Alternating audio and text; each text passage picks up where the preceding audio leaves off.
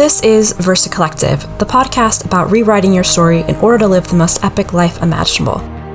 We're about flipping the script on the life you have to the one you most desire. I'm Amnesty, storyteller, mindset mentor, and founder of the Versa Collective. Join me in my own journey as I share some of the things I learned along the way in the hopes that it might help others on their own journey toward epic lives of their own.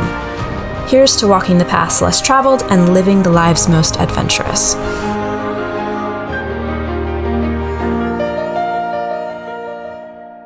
Today I just had to negotiate with Loki because he wanted to be on my lap but didn't want to get on my lap, and so he was whining. Um, so now that that's done, I am sitting in my office. I haven't put that much makeup on today. I haven't brushed my hair. Honestly, it's just up in a ponytail. I've just decided that I am going to show up with chaos and all because I have something that I want to talk about and it's sort of just flowing, so why not? This ends up on TikTok and I look crazy and wild, mm, fuck it, don't care. Today is a bit gloomy. It is raining outside and the view from my office is it's autumn, so you have yellow leaves. I can see uh, my view from my office is amazing. I can see out over the valley, um, see the trees changing through the seasons. I can see all of the weather clouds as they come in. And now I officially have a dog on my lap. So we're gonna just run with it because this is supposed to be fun and I have been taking it way too serious over the last few episodes. So I was doing my journal work this morning, realized that I hadn't really done any reflection in a few weeks, which is a crucial part in making sure that I am at peace, that I am happy, happy being a word that I don't like to use, so that I am content, that I am enjoying my life. Let's put it that way. I'll do a whole episode about happiness and how I don't believe that's what we should be striving for later on, but today I do want to talk about resting being productive. I have been going hard for nearly 10 years now, nearly a decade. I've been in sales for nearly a decade. So I had been going really really hard. Actually to be fair, it's been a, it's been a quieter year and I'm very very grateful for it. Going really really hard t- till the end of uh, December 2021. And I finally stopped, and I took six weeks off between jobs. I was moving from one job to another, and thought, oh, six weeks will be enough. I'll be rested, I will feel better. And the resting hasn't stopped. So it's been nine months of a lot of rest. But I think the funniest part about all of this is I've actually accomplished way more in those nine, ten months of resting than I have ever accomplished in years prior. And I think it's because when I stop and look at what I'm doing and I take a break and I take more breaks, I actually look at all of the actions that I'm taking and say, which actions have been productive, which were a waste of my time. And what that allows me to do is curate the actions that I take in my day down to only a few that I know are going to move the needle. So, for example, today is about this podcast, and I'm going to block book out a few podcasts today because I'm in the mood to talk and that also helps me in my productivity. But after that, I'm going to rest. I'm going to go put a fire on in the living room and I'm going to chill. I'm going to watch a movie and I'm going to rest. But here's the deal when you go through your spiritual journey, and I've said this in pre- podcasts previous, so when you go through this period of ex- extreme growth, let's call it extreme personal growth. I don't really like to call it spiritual journey for those people who haven't quite gone on it yet. For those who've been on it or on it, you'll understand, but sometimes you need to hear it in a different way to understand what it really can be for you without being turned off by the spiritual sense. I think oftentimes religion gives us this idea of what spirituality is so so we kind of run away from it well that was my experience honestly I grew up in the church and left about a decade ago, but spirituality from this side, yes, I can see it, but before that, I didn't want to call it spirituality. I wanted to call it, I didn't even want to call it healing. I just wanted to call it adjusting. Um, my favorite actual word for it is deconditioning. Again, that word came from someone who is in human design who does stuff for manifestors. Holly Marie. I definitely check out her podcast. I'll link it in the notes if you're a manifestor for sure, or you love a manifestor if you're into human design. I will do another episode probably next on my human design, but deconditioning for me was the right word at the right time, in that what that meant was that I looked at the way that I had been conditioned in society, visibly saw that I was acting in a way that society expected of me, but not in a way that was crucial and aligned with what I wanted as a human being and also looking at what, what I wanted, not realizing that it wasn't bad, and I had put a lens on it as being bad because of what society had taught me.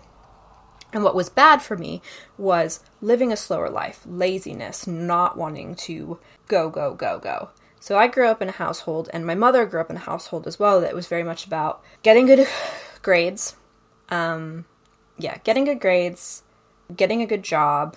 So my grandfather was a politician, and everyone's gonna laugh. Like, I have no privilege from that. Uh, there's a long historical story about how he was kicked out of politics. So by the time I was born, he was no longer a politician. But my mother, growing up, um, a politician's daughter was expected to either marry well, so marry a doctor, lawyer, something along those lines, or become one. She did neither when she married my father. My father, funnily enough, is kind of a politician, but he's in education, so he was a teacher when they married she did the exact opposite, but the expectation was that she would do well for herself and that laziness and resting was only allowed after a life of hard work. So retirement was when you would do all of those things. And I honestly think that that's such bullshit because now that I'm deconditioned, I realize that I'm actually incredibly successful. And yes, I hustled for 10 years to get there, but if I really distilled down all the activities that caused me to be successful, that caused my success, they'd actually be about 20 to 30% of what I actually accomplished. So the hard work was actually a lot of nothingness, a lot of worrying, a lot of stressing for no reason. And so taking a step back with new eyes and looking at it going, if I had actually just distilled it down to 20% of the actions. If I had stopped and looked at what I was doing, if I had rested through the whole process, then I would have gotten to success a lot fast. Well, actually, probably not as not quicker. I would, wouldn't like to say that because honestly, I have had a lot of success in my life by the the age of 33. I am 33, but it would have been easier. Let's put it that way. But now this year, I have been sleeping like 10 hours a night, 10 to 12 hours a night sometimes. My days at work, I get on at 9. Before I used to get on a lot earlier just because I thought, oh, it's quieter, I'll get more done. The things I was getting done were useless and pointless during that time. So I get on at 9, but before that, I get up at 8. I am a night owl, and this is one thing I've realized is that I do better and my brain works better from 10.30 in the morning to about 3 o'clock in the afternoon so i do what i call sprints of work and I realize, and I've always realized this, that I can get more done in one hour than other people can. This goes back to my manifestor. So I work in a sprint. It, like I have this burst of energy and I get a lot done. But I used to hold that against people and say that they were lazy because they weren't able to do what I could do. But that's not that's not the case. I actually think people just work differently. They work in longer sprints, and this is how I burnt myself out is because I was doing three times the amount of work in the expected time frame. There's a term for this, which is called a super slave. Manifestors can become super slaves. But I learned to rest this year because I was forced to. Because I got sick. I got COVID in March. I got incredibly, incredibly ill. And this was sort of the end of the first wave of my journey. Let's call it the first wave. When I first started realizing how conditioned I was, and I had started to just decondition I think one of the things that happens is when you start resting, your immune system takes a hit. Well, because of that, I then caught COVID. So I had been incredibly careful during the lockdowns. Between lockdowns, I was less careful because I knew that if I didn't expose myself to some things, that I would get incredibly sick because my immune system would die. It happened anyway. And this is why viruses are going crazy right now, is because we all have immune systems that just are shit. But anyway, I got COVID and it basically was a wake up call for me because I was really, really ill for two weeks. Almost, my, my friend called it because she had it as well. Almost just on the cusp of being ill enough to go to the doctor but or go to the hospital but not. But then it took me further 6 weeks to completely get out of the the brain fog and but then I was still really tired. So I can still sort of think now. Before I couldn't even like form sentences or put, you know, thoughts together. It was really really hard in that brain fog period. And then I started to realize that, that I had been in fight or flight mode for 10 years. And by removing all the things that were uselessly stressing me out and removing all of the things that weren't helping, I was going to have to find a way to live where I could rest more, but still produce the same amount of outcome. And it looked a lot, there was a lot of things that it looked like. It looked like putting boundaries in place for work, and I hate that boundaries is the word that everyone uses, but essentially I had to tell my boss, I do not stay on after six o'clock. If you need anything, I will tell you the next day. I don't want meetings before 10 o'clock in the morning because I'm not awake enough to have a coherent meeting. And I don't want meetings after 3 o'clock because I'm outside of my working period. And if you want to get the most from me, you'll put your meetings between those hours. I luckily had so much luck with that because I tend to set trends unintentionally, though. A lot of people started doing. He, my boss, actually resigned later on saying, I'm tired. I don't want to do this anymore. And I have a feeling that part of it was he looked at the way I was working and was like, I don't know how to achieve that right now. She's still doing everything she should. The best way for me to do that is to take a step back. Sometimes that is the answer, but oftentimes we as a society can't just do that. We still have to pay the bills, right? So, those are the boundaries I put in place. I work through lunch, which is not well, traditional lunch, let's put it that way. I take my lunch at three o'clock and I take a nap.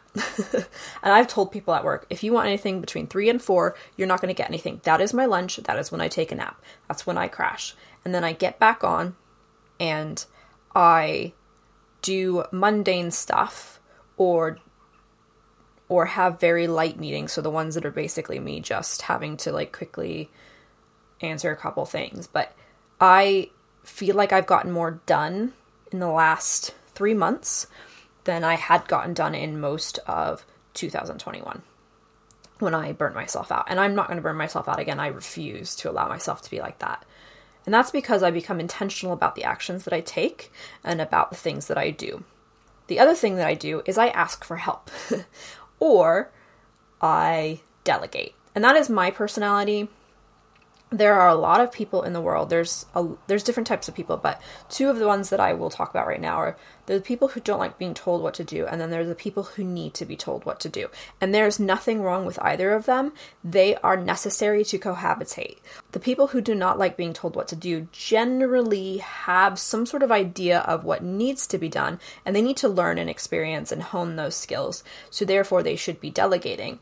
These people are generally, in my opinion, big picture thinkers. They think about the big details. Now, there's a lot of nuances here, especially if you are into human design, people are different.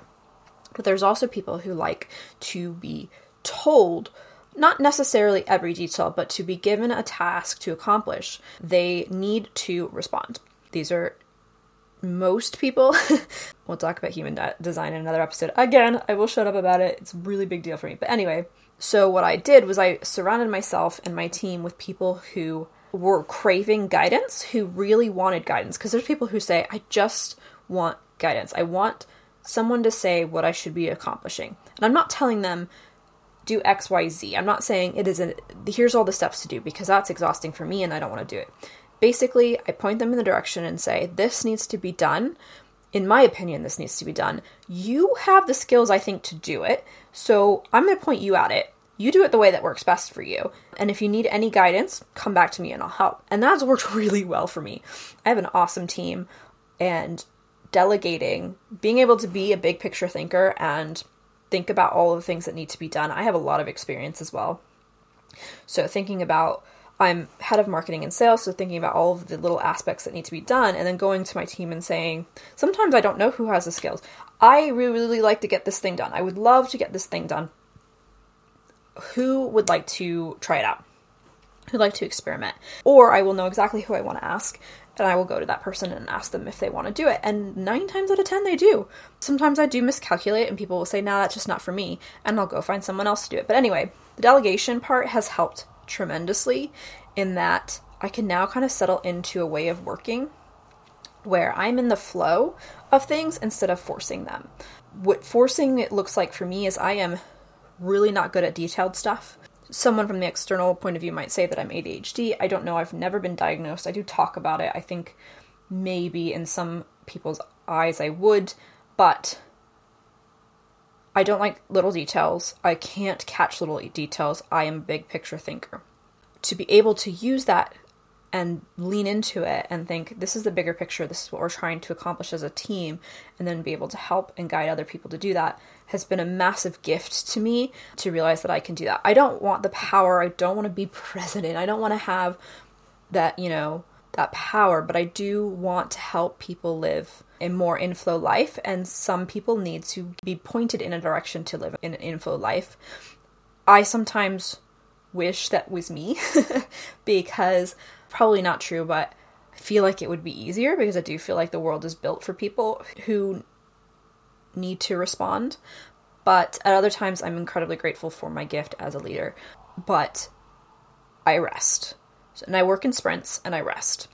This is what I mean about resting being productive.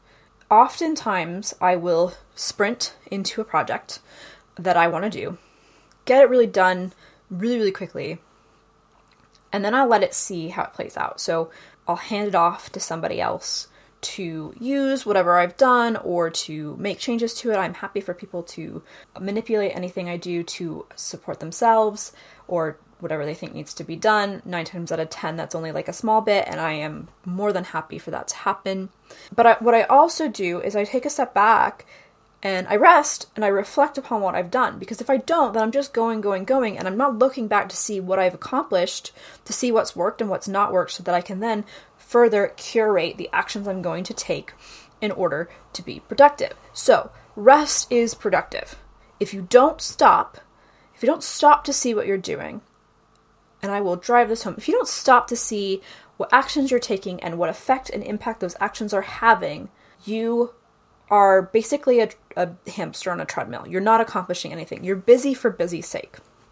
And busy for busy's sake for me was self sabotaging as well, as it meant that I wasn't digging deep. I wasn't looking at my shadows. I wasn't doing the work. So, resting on so many levels is incredibly productive and will change the game. I am going to next do one episode about human design, and I want to talk about different energy levels which might play into your whether you should rest or not, or whether resting as much as I do is good for you. I'm only going to talk about me in that episode, so we'll go on to that and maybe some of this will make more sense after that episode, but that's for next time. So I am actually incredibly proud of this episode. I think I finally in my stride. Thanks for joining me today. If you liked this episode, please like, subscribe, or leave a review. If you'd like to hear more from Versa Collective, head over to Instagram where you can find me at versa.cltv.